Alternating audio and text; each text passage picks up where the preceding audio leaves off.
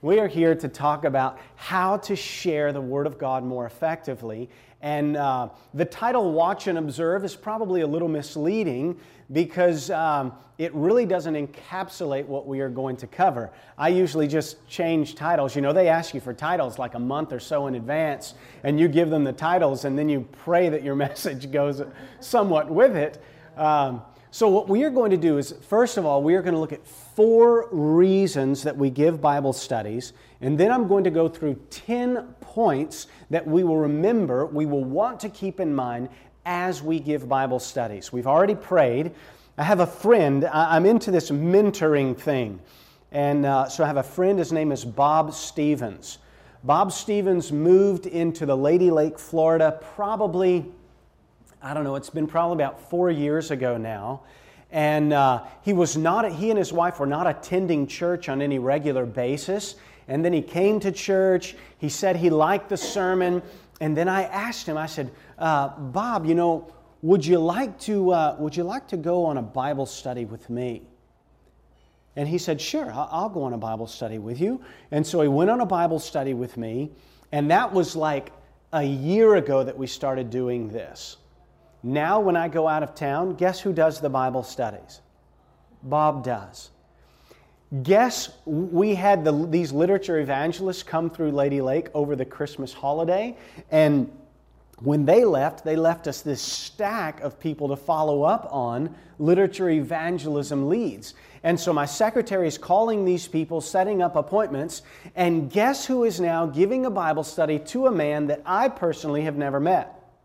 Bob is. All because someone bothered to take time to be with Bob and to show him how to do it. You know, my, my ministry initially was just train the masses. But, but sometimes, and you know, we need to train the masses.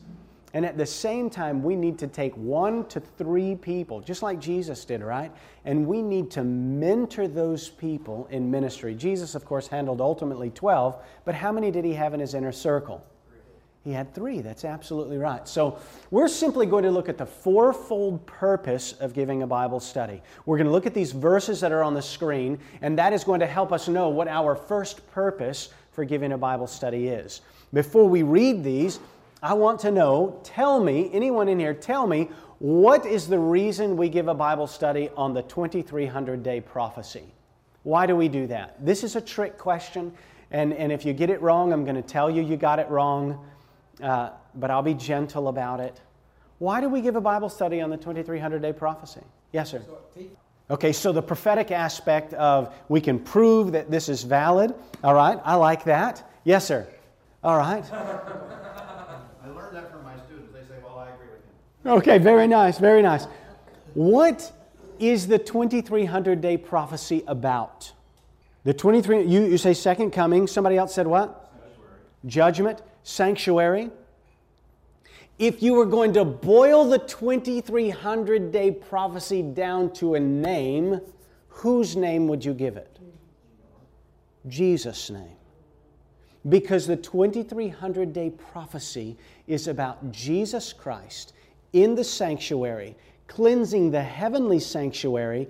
And did you know that He has an earthly temple today? It's us.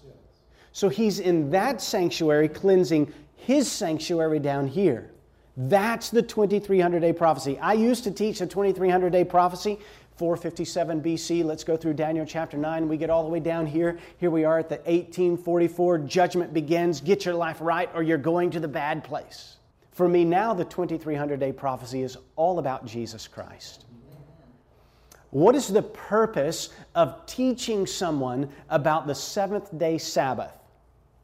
Answer. Please give me some indication here. Why are we teaching people about the Sabbath truth?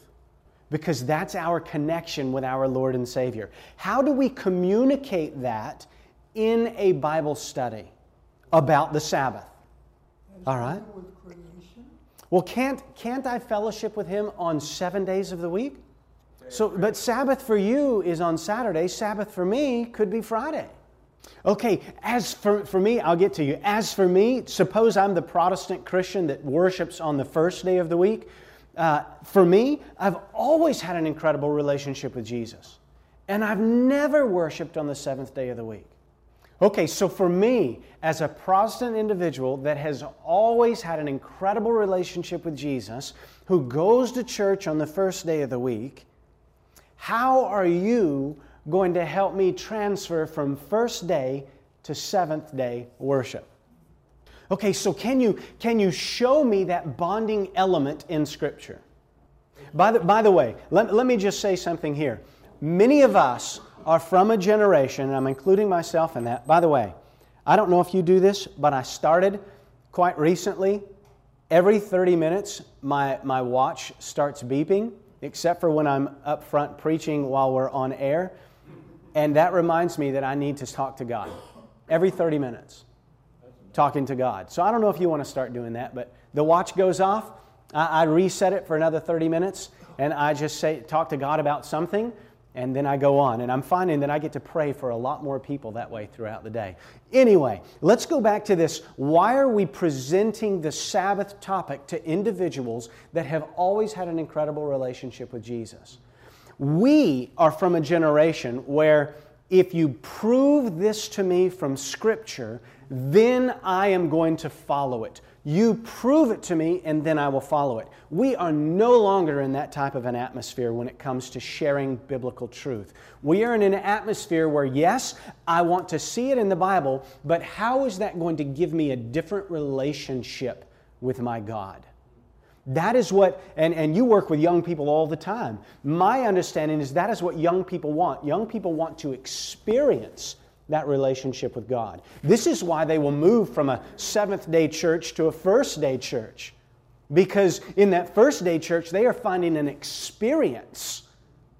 And it's not just about music, it's, it's a real touchy feely relational experience with God. So I'm going to share with you how I do this on the Sabbath when it comes to having a relationship with God. We've, we've always had a great relationship as a Protestant first day keeper with the Lord, yet I want to get somebody to back up one day and apply that Saturday to the Lord Jesus. At creation, and remember, we haven't even gotten to the first purpose, but the reason I'm telling you this is because the first purpose is the reason that we give Bible studies at all.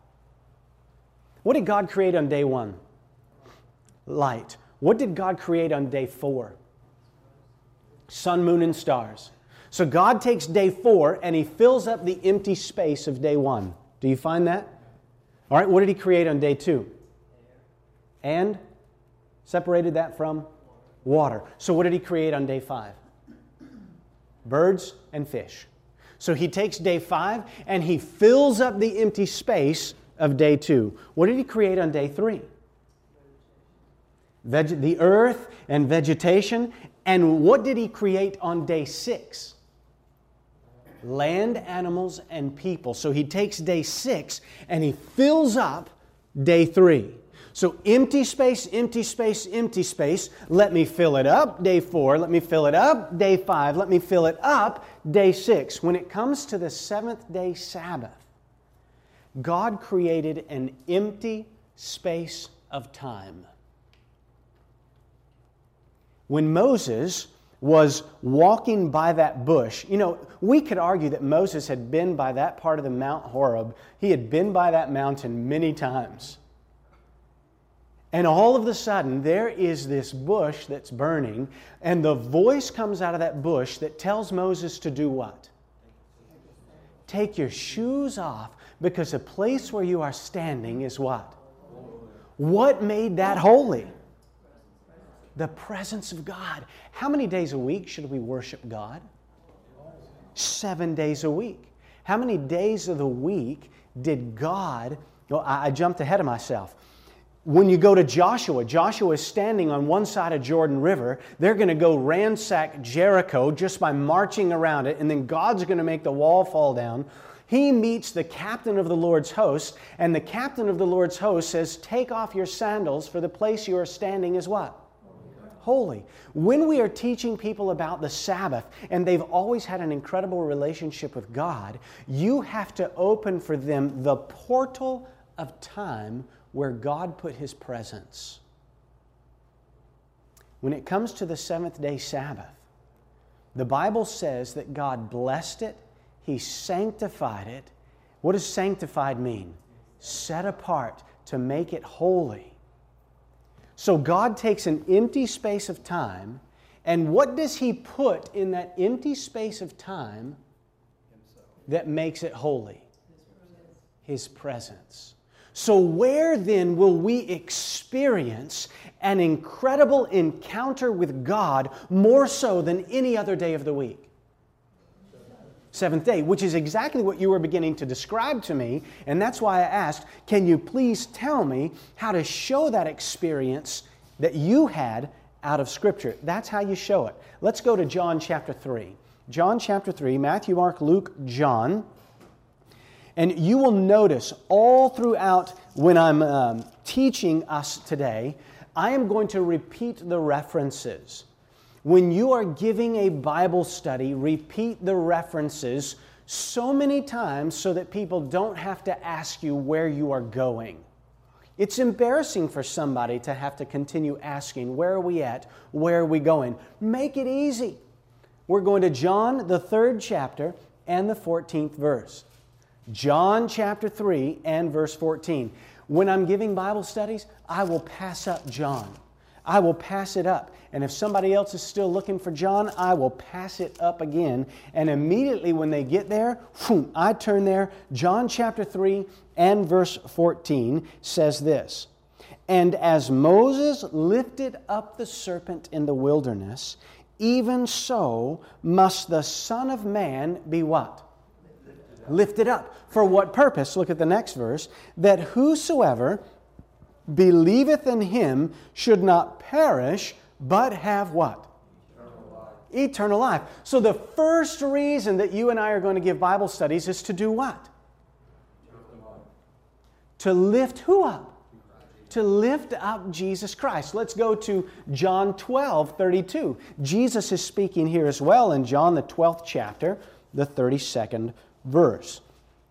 John 12, uh, if we were not recording this, I would be asking you all to read it. But they are recording it, so I'm going to read these verses. But if you and I were sitting down and doing a Bible study with each other, all of us would be reading.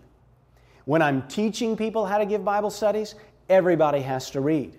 When I'm giving Bible studies, only the people that are comfortable reading have to read.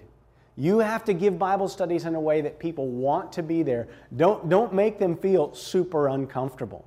The Word of God is going to do that if their life is not lined up with what God is saying. And we learned a little bit about that last night. John 12 and 32, it says this Jesus talking, and I, if I be lifted up, will draw all men unto me. So, who did Jesus say? What did he say would be the, the way that people are drawn to him? Lifting him up. When it comes to the 2300 day prophecy, Jesus is in a heavenly sanctuary, and Jesus is working to cleanse us down here on this earth. The whole thing is about Jesus. When it comes to the Sabbath, it's not just about the end of the week. Yes, the commandment says the seventh day is the Sabbath. Yes, you have proved to me beyond any shadow of a doubt, but I'm a millennial. I want to experience Jesus, and I'm experiencing Him on the, the uh, first day of the week, so why are you telling me I need to go to the seventh day of the week? You know, at, at Lady Lake and Leesburg, we are giving Bible studies to numerous people.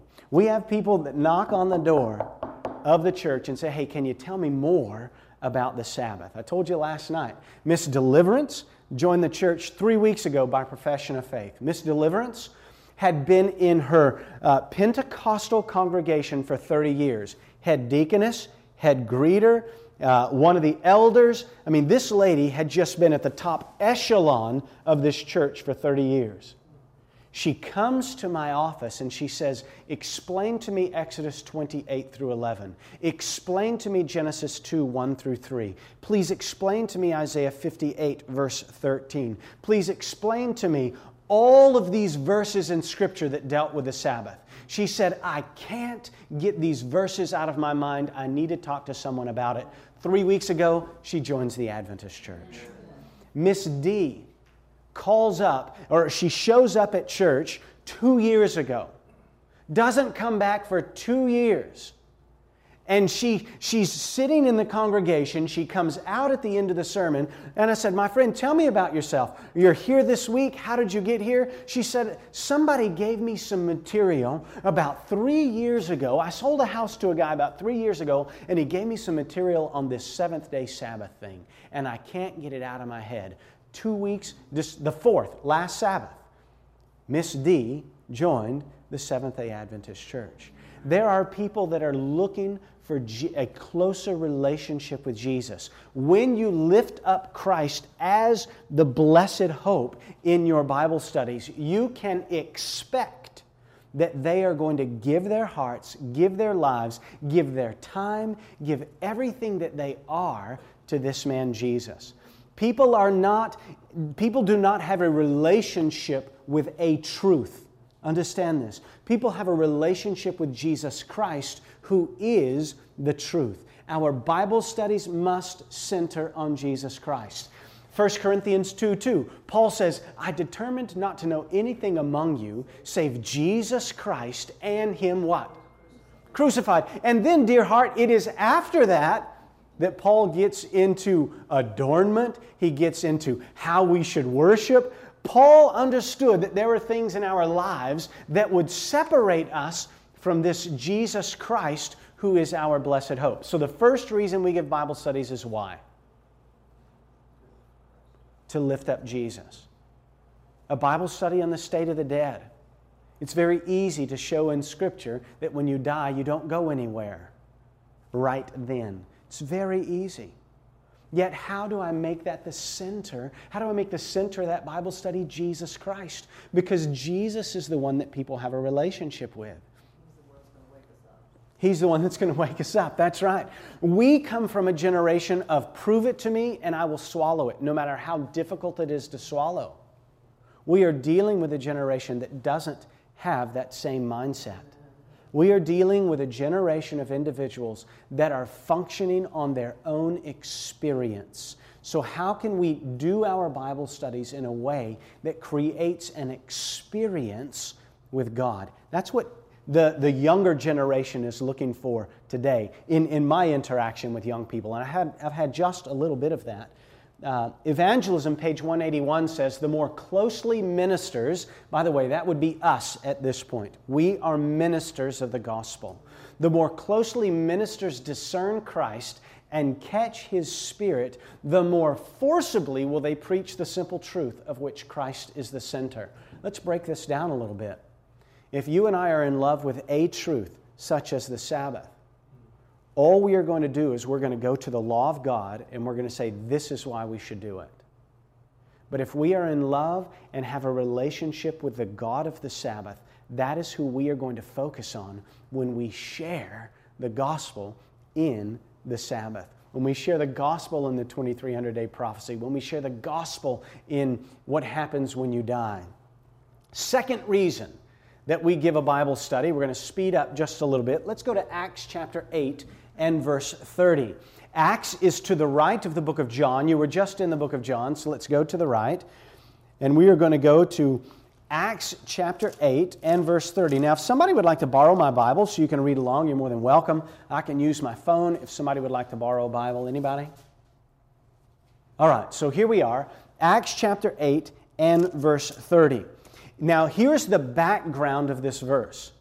I've got to share this with you. Keep your finger in Acts chapter 8, verse 30, and go to Nehemiah chapter 8, verse 8. Nehemiah chapter 8, verse 8. Nehemiah. So if you find the first and seconds in the Old Testament, and then you continue to the right after the, the last of the first and seconds, which is the Chronicles, just continue to the right, you're going to have Ezra and then Nehemiah. So it's going to be to the left of Psalms. Uh, find the first and seconds, go to the right of the first and seconds. You're going to have Ezra and Nehemiah, chapter 8 and verse 8. This little tidbit right here is going to revolutionize the reason that you turn to particular Bible references.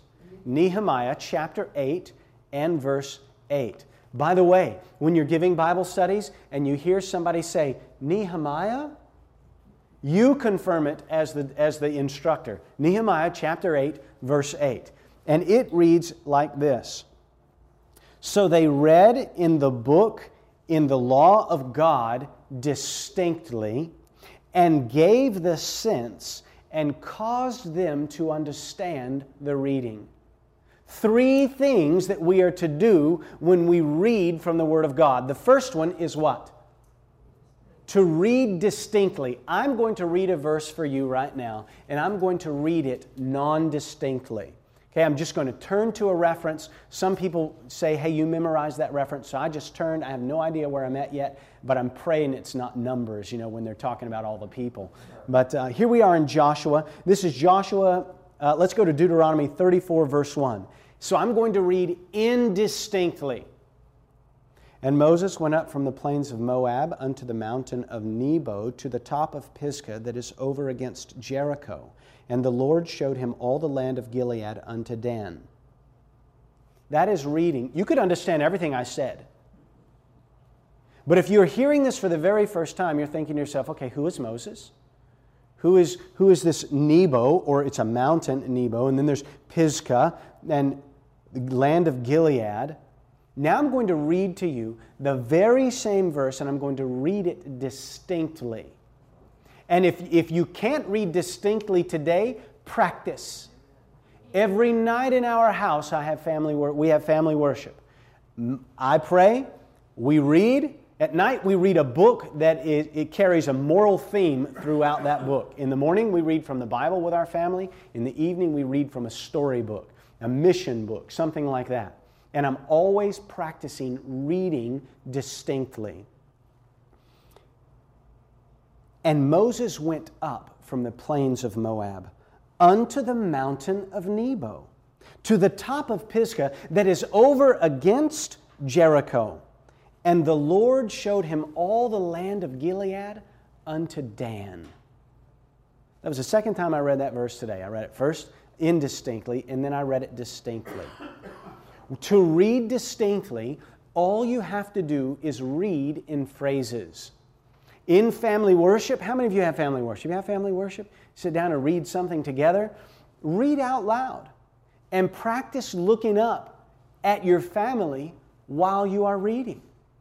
Uh, when we were running the school, I would tell my students, it's, when it's your turn to read, if you don't look at me while you're reading, I'm going to walk out of the room, and when you finish reading your passage, you're going to look up, and I'm not going to be there. And they just chuckled like you're chuckling right now. But I can't tell you how many times I walked out of the room and the student didn't even know that I was out of the room. Why? Because they weren't making sure that I was picking up what they were laying down. They didn't know whether I was catching what they were throwing or not. They couldn't tell if I was smelling what they were cooking. Thank you. Finally, someone cracks a smile. You guys are awesome. So Nehemiah 8 8 said, Read from the Word of God distinctly and then give the sense. So I'm going to give you the sense of Acts chapter 8, verse 30. In Acts chapter 8 and verse 30, the situation is that Philip has been called by God to help this Ethiopian eunuch understand something. I've given you the sense of Acts chapter 8, and boom, now we're going to go into verse 30. If I just read verse 30 without giving you the sense, then you would say, Why am I even here? Um, when, when I'm teaching uh, students to give Bible studies, you have to remember you need to keep reminding the student why you are in that particular verse. Keep reminding them why you are following this train of thought. Keep reminding them of the point and the purpose of your study. That keeps them focused. It, it helps them to know why they are there. Then it says, after they read distinctly, they gave the sense, then they caused the people to understand. You take those three principles in Nehemiah 8 8 and you apply them to every Bible study that you give, and people will just be flabbergasted because of what they are learning. So here we are, Acts chapter 8, verse 30. This is where Philip, the evangelist, meets this Ethiopian eunuch. And what does it say here in Acts chapter 8 and verse 30? And Philip ran thither unto him and heard him read the prophet Isaiah and said, Understandest thou what thou readest? Now, you and I would ask the question a little different. Do you understand what you are reading? Philip was concerned that this Ethiopian eunuch was not understanding what he was reading. The second reason that you and I give Bible studies is to inform the understanding. When people understand something, they are convicted.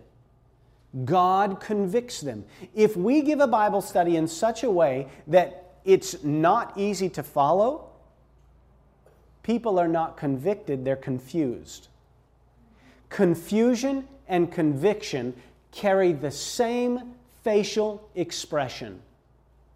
The exact same facial expression is conveyed to you as the Bible instructor by facial expressions. This afternoon, we're going to be, I'm sorry, Doc, you're not going to be here this afternoon, but this afternoon, we are going to learn how to overcome excuses with Scripture. And we'll be talking a little bit this morning, so you'll catch a little of this, about how to read people's body language. For instance, when uh, Bob and I are sitting down in, uh, let's go with Christina. We study with Christina on Thursday mornings. I was not there yesterday morning, so Bob and Miss Annette went and studied with Christina. When Christina on her face, taking care of little Malachi. Isaiah's in school. When she all of a sudden crosses her arms like this and it's not cold in the house, you tell me, should I ask her to make a decision when her arms are crossed? The answer is no. Do you I keep my arms crossed probably for about 35, 40 seconds. I've made a science of this. It seems to work. And so then I will slowly release my arms, and her arms will begin to release.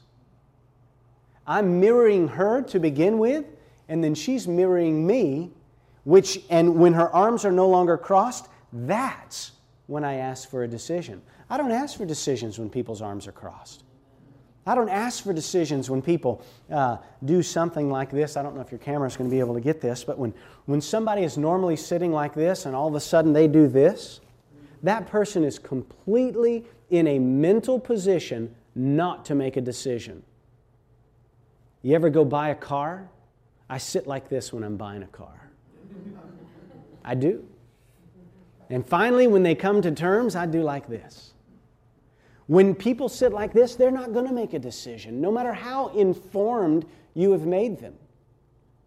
But you watch them, and they'll, they'll start to relax. Then you, you start to relax with them, and when they're completely relaxed, that's when you ask for the decision. If we could read the body language of people, we would become much more effective. You know, the Bible tells us that Jesus would look out on the crowd. I think maybe it's not the Bible, maybe this is in the desire of ages. Jesus would look over the crowds to find people whose countenance was toward him, people whose demeanor was open and it was expressed by the way they held their body. Uh, many of you have been in churches long enough to have sat on a board meeting and when you sit on a, on a board meeting and people get really uptight about things, you can tell their body language is reflecting their emotion. Is this true? Same thing happens when you're giving Bible studies. What's the first reason, without looking at the screen, that we give a Bible study? to lift up Christ. What's the second reason that we give a Bible study? That's right, to inform the understanding. The third reason that we give a Bible study is to move the feelings. People make decisions on two fronts they make decisions on intellect and emotion. When you get a decision for Christ, you want both the intellect and the emotion to function together. If you just get the emotion, all you're going to have is a Pentecostal. Not a denomination, but that's the individual you're going to have as a Pentecostal of just touchy feely. If you just get the information, all you're going to have is a legalist.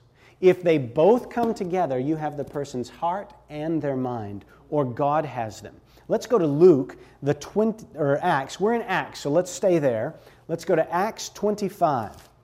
So I'm turning to the right to Acts, the 25th, 24th chapter, and the 25th verse. Acts 24 and verse 25. Now, the context here is that Felix and his wife Drusilla are, where's, let's see, where are they? Well, anyway, wherever they are, they're together.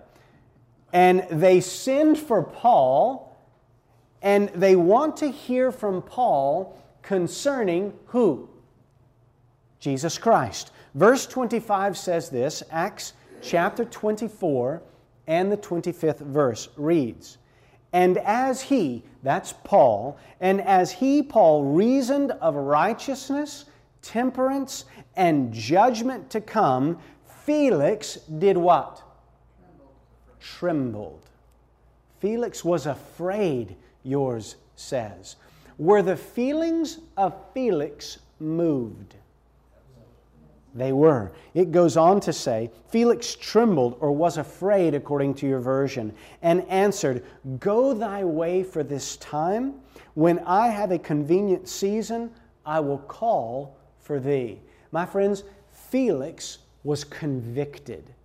Felix understood righteousness, temperance, and judgment, and he trembled. Have you ever been in a situation in your own life where God, through Bible study, God, you felt just tailor made that Bible study for you? and, and you just you had to get to a place of quiet rest where you could just open your heart to god and just confess or or forsake or say thank you for sharing that with me uh, two weeks ago before miss d joined the church now we'd been studying with miss d for quite some time and uh, miss d said pastor scott I, I turned in one of those cards to, to join the church a long time ago i said miss d I, I never got that card i'm so sorry She's like, So when can I join the church? Now, Miss D had jewelry all over. Well, I'm one of those pastors that discusses adornment with people prior to their baptism. And so we have a group Bible study that goes from noon to 1 on Wednesdays and then another one that goes from 1:30 to 2:30 on Wednesdays. Well, Miss D comes to both of them. The first one is about the sanctuary and the second one was, is to prepare those that are interested in joining the church. Now, they don't know that that's what we're doing the ones that are coming. There are one, two, three, four. There, right now, there's four individuals in that class that are not Seventh day Adventists. They're just coming because somebody had the uh, courage to invite them to come to the church for Bible study. So they don't know that they're being prepared for baptism, but they are.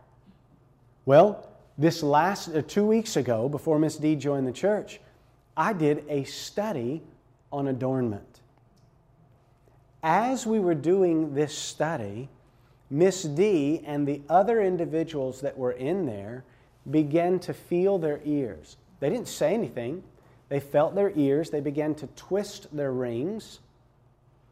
What was that saying to me? That they were uncomfortable with what? Me?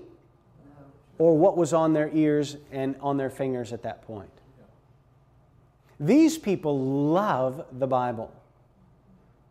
At the, at the end of that Bible study, Miss D said, Oh my, oh my, I've just got to take this off. And later, I met her in my office. I said, You know, Miss D, I did that Bible study just for you. She said, Pastor Scott, thank you so much. Thank you so much for, for having the courage to share that with me. I have never heard anything like that in my life. She said, and, and no problem, I won't have a bit of it on anymore. I was like, Miss D, that's because God spoke to you today. Oh, I know it was God, but He used you, Pastor Scott. This is how people respond when they're not confused. They respond with conviction. We'll talk about this afternoon different ways that people respond to conviction. Felix trembled. And then he sent Paul away. We don't have any other record in Scripture of whether Felix made a decision for Christ. And you will give Bible studies to people who, once they hear the truth, they will say, I think that you probably just shouldn't come back anymore. Give them your phone number. I, I, still have a Michigan phone number. I've been out of Michigan, oh, mercy, what is this, 2015? I've been out of Michigan almost seven years. I still have a Michigan phone number. Why? Because there's a lot of people out there that have my phone number. And I'm expecting a phone call from them any day. And when they call, you can bet I'm going to be right there to say, hey, what can I do for you? How can we help you through this? You, the first reason, without looking at the screen, that you give a Bible study is what? Lift up Jesus. The second reason, to help them understand. The third reason, to move their feelings. And the fourth reason that you and I give Bible studies is to influence the will to make a decision.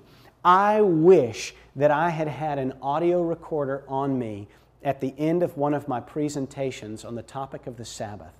I sat down with this family and the father said to me, I've had an incredible relationship with God all of my life, and now you're telling me that, that uh, I, I need to be worshiping on the seventh day of the week. I just don't see it. And so I asked God, I said, God, can you help me with this? I need to know what verses to go to, and I wish that I had had an audio recorder on because God gave me verses that applied right to this man's situation. Just verse after verse after verse after verse. And he said, Well, I guess I'll see you Saturday morning. We give Bible studies to present Jesus Christ. He is the drawing power. Once people understand, they are convicted and they have to make a decision. Um, what does um, Mark Finley tells us that, that when people are making decisions all throughout your Bible study, it's called the clear and set principle. Once the, the idea from that reference you're in is clear, you ask them, Is this clear? Did you have any questions on this? And then you go to the next level. Eventually, they're going to get to a particular point on that climb up the mountain of truth where they have to make a decision. They're either going to slide back down this way or they're going to go all the way with God and they're going to slide this way. When you give a Bible study, people's feelings are always moved. They're always moved, especially if they understood what you were talking about and they understood it in the light of who Jesus Christ is. So now we are influencing the will to make a decision. The intellect will give basis for the will to act. Let's go to Acts, the 18th chapter. I think you're still in Acts, aren't we? Acts, okay, Acts, the 18th chapter, and verse 4. Acts chapter 18 and verse 4. So here, Paul is in Corinth. He finds Aquila and Priscilla. And then in verse 3, he joins with them because they're all tent makers. By the way, I'm giving you the sense. I'm not just going to a verse and ripping out of that verse the idea that I want. I'm giving you the sense of this verse. Now we're going to read it distinctly, and then we're going to cause us to understand it. Nehemiah 8 8, the three principles over and over and over. It says in Acts 18 and verse 4, speaking of Paul, and he reasoned in the synagogue every Sabbath and persuaded the Jews and the Greeks. Is there a difference between persuasion and coercion? I was doing an evangelistic meeting and we presented the topic of the Sabbath and a father said, This is the last time that I will come to your evangelistic meeting. I'm not coming back anymore. I said, Well, do you mind if I visit with you in your home? He said, When would you like to come over? Because I have some stuff I want to talk to you about. I said, Perfect, because I want to listen. And so I go over there and to his house, and his whole family is there. They were a homeschooling family. He was an engineer. Uh, his wife was a stay at home homeschooling mom. And with all the family in the room, he said to me, Do you mean to tell me that if I don't keep the Sabbath, that I'm going to hell? And I said, I'll tell you what. Let's go to Scripture and let's ask God what He desires of us. He says, No, no, no, no, no, no. I already know that God desires me to go to church or God desires me to worship Him on the seventh day of the week. You made that very clear. I just want to know are you telling me that I'm going to go to hell if I don't keep the Sabbath?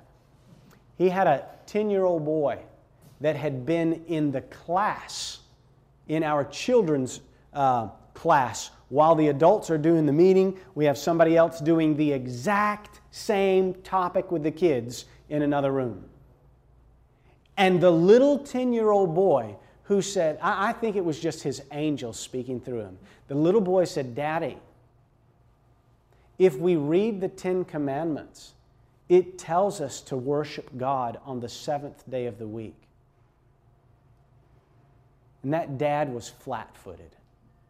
I wish I could tell you that he made the decision to join the church or to at least honor the Sabbath. My, by the way, in my ministry, if somebody joins the church, praise the Lord. I don't ask people if they want to if they want to get baptized. I, I just don't. They come and they say, hey, look, you know, what do I got to do to join this group? That's what happens. You, you've got to give Bible studies in a way that just causes people to yearn to know more. And God has given us a truth that does that. So this, this family didn't come back to any more evangelistic meetings. But guess what they have? My phone number. And the knowledge. You're absolutely right.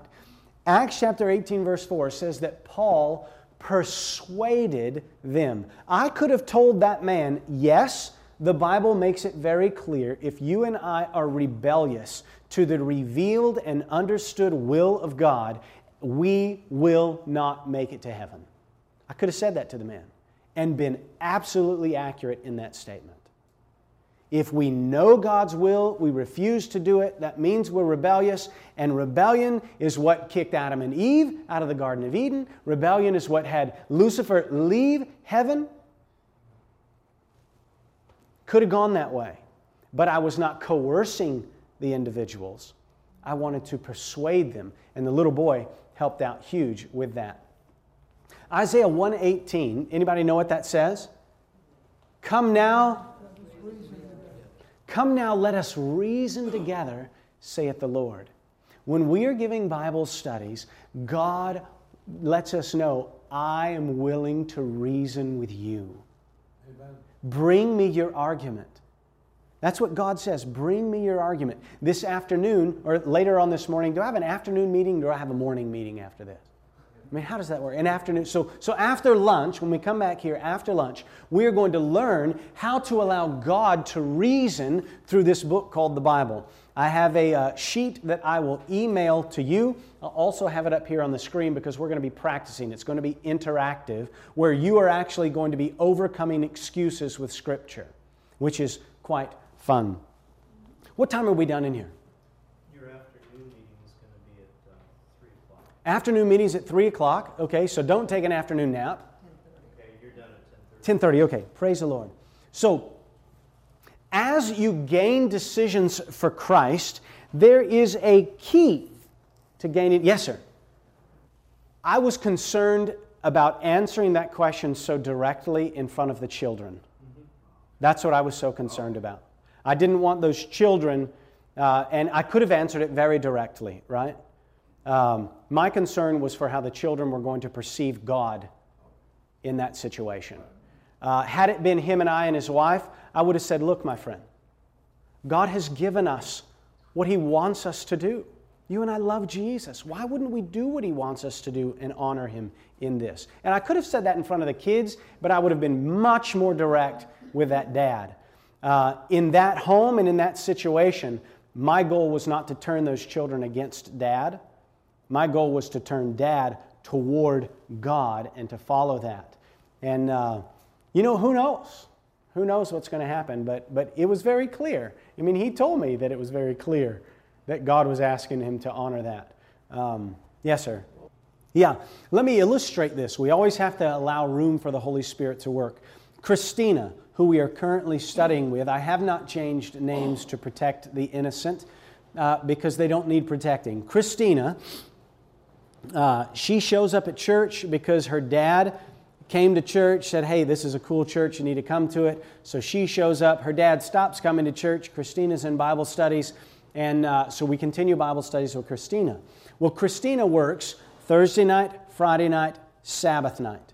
That's when she works. Thursday afternoon to late evening, Friday afternoon to late evening, Saturday afternoon to late evening. Christina, when we studied, we studied with her for probably two months before we ever got to the topic of the Sabbath. Because I wanted her to have this great relationship with Jesus in order to be able to, to swallow the pill of the Sabbath. That was my concern in that situation. Because she grew up without a relationship with God, really didn't know who Christ was. So we're, we're establishing that with her. And then we go over the topic of the Sabbath. And she says, What am I going to do? I'm a single mom. I work Thursday night, Friday night, Sabbath night. Those are the nights that I work. What am I going to do? I said, Well, tell me, what are you going to do? I can't tell her what to do. If I tell her what to do and she can't feed her family, who's she coming to? Me. If God tells her what to do and she can't feed her family, who's she going to go to? And then who's God going to tell her to go to? the pastor of the church, right?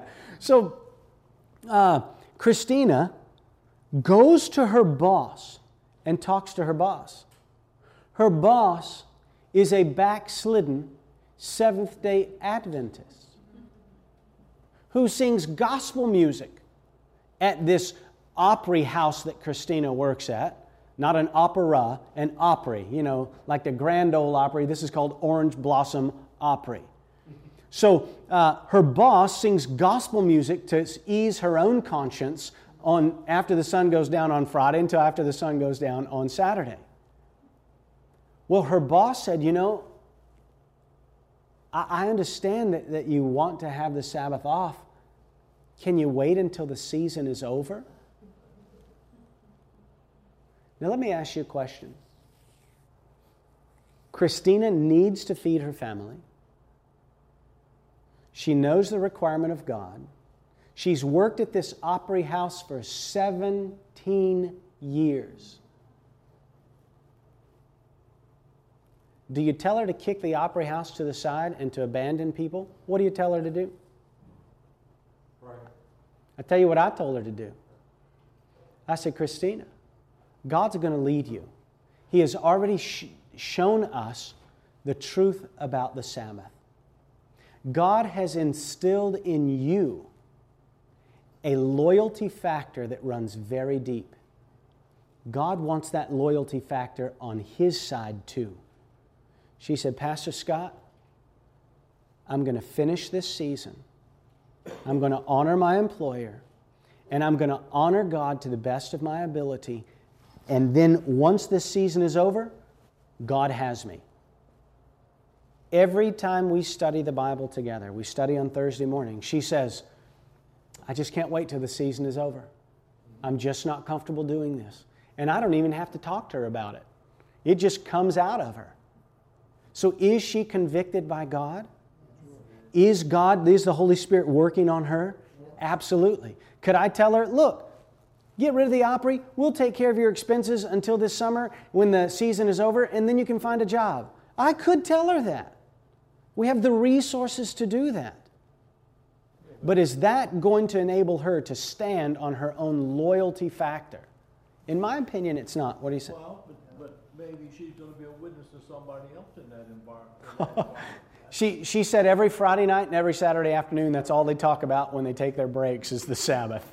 So it's, it's pretty cool. But she is, she is growing in her, she came from a nothing relationship with God to this relationship with God, do I want her to have that loyalty factor when she comes into the church? You bet. I mean, this lady comes to prayer meeting on Wednesday nights. I don't know if any of us could say we go to prayer meeting every Wednesday night. She goes to prayer meeting every Wednesday night. She goes to Sabbath school. She goes to church. And then she jets off to go up to the Opry House to fulfill her obligation until the season is over. Uh, and you know, Satan compounds situations. This Opry House just got a new lighting. Light, new lighting was installed with a new light board. And who did the company train to use it? Christina. So, anyway, the key to gaining a decision is conviction. There are positive indicators of conviction, and there are negative indicators of conviction. Have you ever been under conviction? Describe conviction to me. What is conviction? All right, conviction is uncomfortable at times. Let's back up from the result of conviction to define conviction. Okay, so conviction for you is knowing what you are doing wrong. All right? All right, so the Lord convicted you to quit your job at 55 to go to work for Him. Okay? So what we're talking about are actions. What, what is the definition of conviction?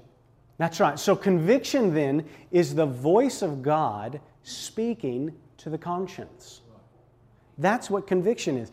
I hear conviction in Christina every time we study when she says, I can't wait until this season is over.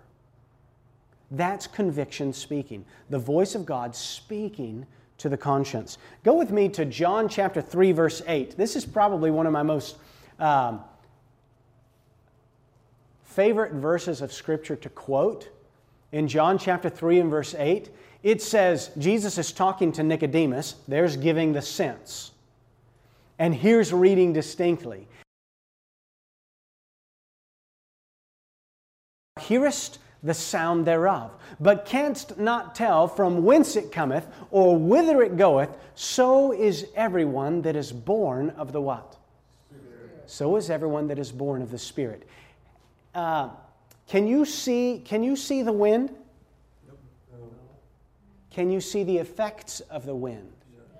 So, Jesus himself said that when he convicts people, when the Spirit of God convicts them, that we won't be able to see the Spirit of God, but we will be able to see the evidence of God speaking to the conscience. Does that make sense? We will be able to see the effects of the wind on the tree, even though we cannot see the wind. Let's go to John 16 8. I quoted John 3 8. Let's go to John 16 8. The Spirit of God, when we think of conviction, most often we think of conviction as something that produces a negative or uncomfortable feeling in us. Is that true? Well, look at John chapter 16 and verse 8. It says in John 16, 8, this is Jesus speaking. He has just in verse 17, or verse, verse 7, talked about the Comforter, which is the Holy Ghost. What I just did was give you the sense of what we are reading. Now I'm going to read it distinctly. It says, And when He is come, the He there's the Comforter, Comforter, the Helper in some of your versions, the Holy Spirit. When he is come, he will reprove the world of sin, of righteousness, and of judgment. Three things that the Spirit of God is going to reprove or to convict us of. What are those three things? Sin. Okay, what's the next one? Righteousness and judgment. Sin, doing wrong righteousness, doing right, and judgment, the difference between wrongdoing and right doing. Does that make sense? So here, the Spirit of God is going to convict us of sin. When we are convicted of sin, do you think that's a comfortable feeling or an uncomfortable feeling? It's typically uncomfortable because we know we are in the wrong spot. Now, when the Spirit of God convicts us of righteousness, you suppose that's going to be a good feeling or a bad feeling? A good feeling. It's like helping your wife carry in the groceries. You don't feel bad for sitting on the couch reading the newspaper or the news or watching the news. You feel good that you got up and you helped carry in the groceries. That is a good feeling, right? So the Holy Spirit convicts us of what we're doing wrong and of what we are doing right and of judgment that is to come. So we can expect when the Spirit of God speaks to people, sometimes it's going to make them feel good. Sometimes the Spirit of God is going to make them feel uncomfortable, such as Christina. Sometimes the Spirit of God is going to convict them on their wrongdoing or their right doing to the point where they have to change something. And what you and I are doing when we are opening the uh, because that's the example Jesus left us. There are two times in Scripture Jesus studying the Bible with individuals, and both of those times he studied one theme and he followed that theme all the way out to the end. Do you want to see those two times? I have to show you this afternoon. I'm sorry, uh, Elder. Uh, the wonderful love of Christ will melt and subdue hearts when mere reiteration of doctrines would accomplish nothing. It has to be centered on Jesus Christ. I mean, we can. I sat down with a lady in uh, Sheridan, Oregon. Her name was Marisol. And Marisol, we're done at 10:30. Marisol was the wife of Joe. Joe is sitting in his easy chair right here. Marisol is sitting on a couch over here. Pastor Ron Werner was, pastor, was sitting right there, and I was sitting right beside Ron Werner in their house. Now, did I say Jim or Joe? Okay, we'll keep it at Joe. Joe, it's a true story. I just, Jim and Joe gets confusing for me. So Joe was sitting right here and he's talking to us, and he had just rededicated his life to Christ. He had just been rebaptized the Sabbath prior to us visiting in his house on Monday. Well, Joe's story is that 40 years prior to this event, Joe had married Marisol. Marisol was a Roman Catholic. Joe's family disowned him. They didn't want to have a thing to do with her. He stopped going to church. He swore he would never go back to an Adventist church because the Adventist church wouldn't accept his wife. His par- he, he had a terrible relationship with his parents after that. And Marisol hated the Seventh day Adventist church because of how Joe's parents treated him, how the church treated him and her. She wasn't ever going to have anything to do with Seventh day Adventists. Well, Joe gets the Lord gets a hold of his heart. And so we're sitting there in their living room, and I looked at Marisol and I said, Marisol, when would you like to become a Seventh day Adventist Christian? She hates Seventh day Adventists. She's very thankful that Joe gave his heart back to God. And she was Hispanic, so I'm going to do my best Hispanic accent uh, imitation. She said, You think I need to be baptized? I know drinking, I know smoking, I know cheating, I know beating the kids. I don't need to be baptized. He need to be baptized. For 40 years, she hasn't kept the Sabbath. Here I am. This is my very first evangelistic meeting. I get my Bible out. And in my mind's eye, I'm putting on the gloves, buddy. I'm putting on the gloves because I know that this lady needs something deeper in her relationship. And just about the time I open my Bible, God impresses me with this Scott, you didn't say anything about baptism. So I sort of relaxed in my seat and, and I'm thinking about this. And she's just over here, fuming, just looking at us. And I said, Miss Marisol? Or, yeah, that was her full name. I said, Did, did I say anything about baptism? And she went from this angry look to this soft look. And she said, No, I said, Who was it that spoke to you about baptism? She said, Who do you think it was? I said, There's no doubt in my mind. And I want you to be the one that answers that question. She drops her hands in her lap. And then she looks up. She said, But I know drinking. I know smoking. I go to church every Sunday. I know beat the kids. I'm a good person. Why do I have to be baptized? I said, Marisol, there it was again. Someone is talking to you about baptism. All I asked is when you wanted to join the church.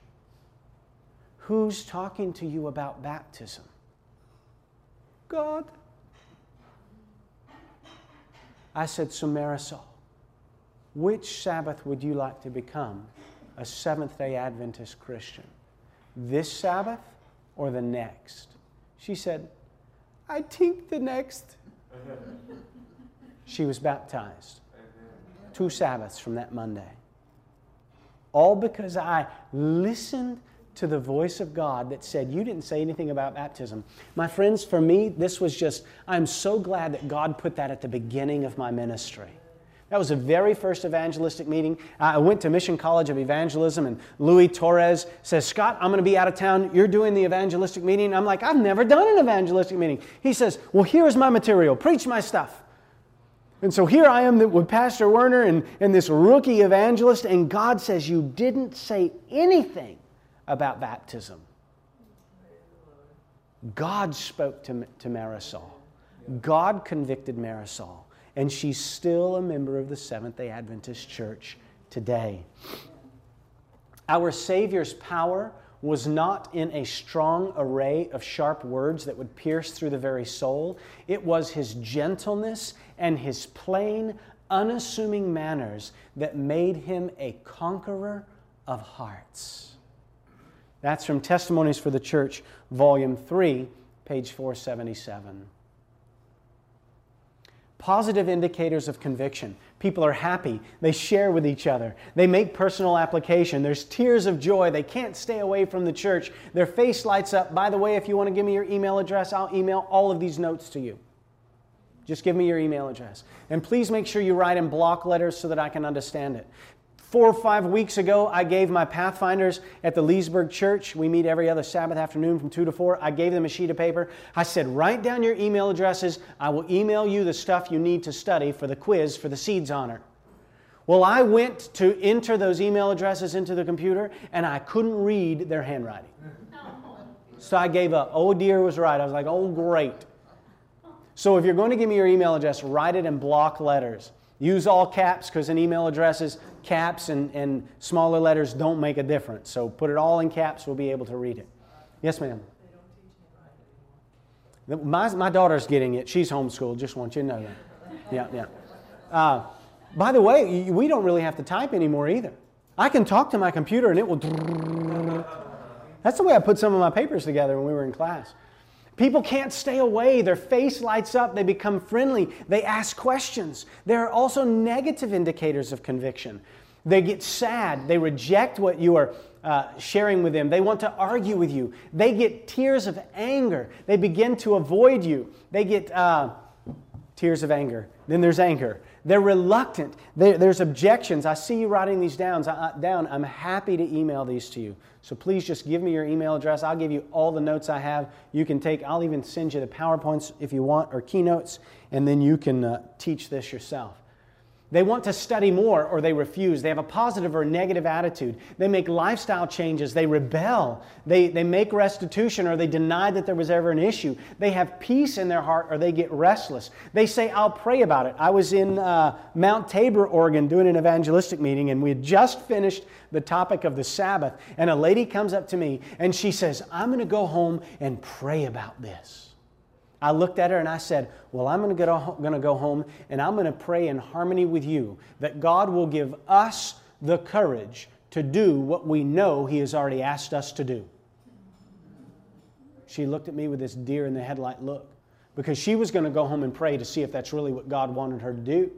And I said, I'm going to pray in harmony with you that God gives us the courage to do what He's already told us to do. By the way, that lady joined the Seventh day Adventist Church. So God's the one that does this, people. God does it. He gave you your personality. You'll never be a David Asscherick. You'll never be a Scott Moore because that is not who God created you to be. I mean, I will never be able to be Nicole Parker, soft spoken, pleading with a, a, motherly type voice in the morning devotions for us to have a loving relationship with God. I'll never be able to do that because I'm not a mama. I can't plead in that way, but mamas can do that. When daddies are studying with daddies, by the way, this is the third time I prayed during here, I just want you to know that. When daddies study with daddies, daddies can appeal to daddies and say, God has given us the responsibility to carry our families into the kingdom of heaven. We, as fathers in our home, have this responsibility of God. Do you want to lead your family into the kingdom or further away? A mother can plead with a mother and say, God has given us as mothers the, the desire to see our entire family saved. What would keep us from doing that? God has made you to be who you are. Sometimes, sometimes I, I do the, the hardest part of my ministry is sitting back and letting Bob give the Bible studies. That's so hard for me because I just want to I just want to jump in there, but I'm the prayer partner sometimes. When he's doing the study, I'm the prayer partner. When I'm doing the study, he's the prayer partner. That's why you go two by two, but we can get into that at some other point. Uh, it's hard for me just to sit there, but God has given Bob and Bob's armor to Bob so that Bob can reach people that Scott Moore cannot reach. Bob said to me the other day, we'll, we'll end on this one.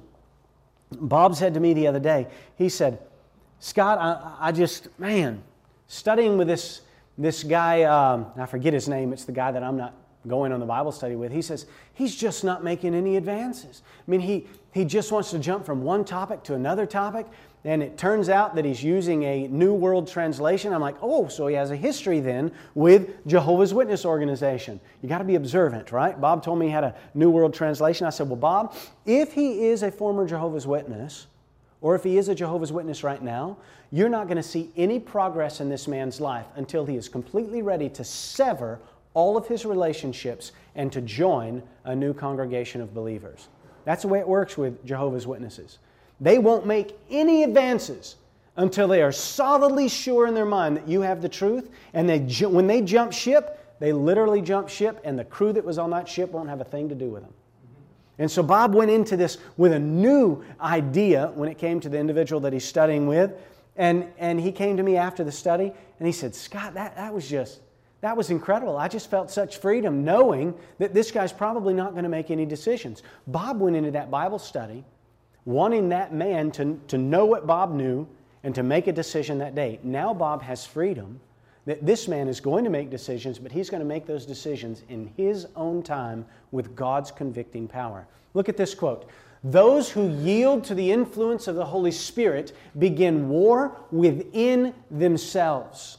Those who cling to sin war against the truth and its representatives. You can expect that people are going to get upset with you because who else do they have to take their conviction out on? Sometimes you will be a punching bag. It's all right to get punched for the Lord Jesus Christ. People are going to get upset and they're going to get mad. It's all right. If they're upset, get upset with them, not at them. If people get mad, get mad with them, but not at them. If people start to cry, cry with them. If they start to laugh, laugh with them.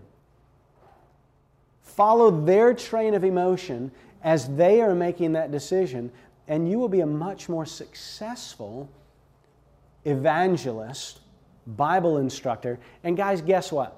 I'm trying to cram like 16 weeks into two hours, right? Um, this coming fall, our goal, uh, we're working through Florida Conference to make this happen, is to run a three week session where we teach people simply how to give Bible studies. That, that's the whole goal. Um, one thing I've learned is that if I can get another member out there giving Bible studies and I'm over here giving Bible studies, I've just duplicated myself. And uh, that's what Jesus did with the disciples. And Paul would say in, in Colossians chapter 1 that in his day, the entire world had heard the gospel of Jesus Christ, which is powerful. This media was brought to you by Audioverse, a website dedicated to spreading God's Word through free sermon audio and much more. If you would like to know more about Audioverse, or if you would like to listen to more sermons, please visit www.audioverse.org.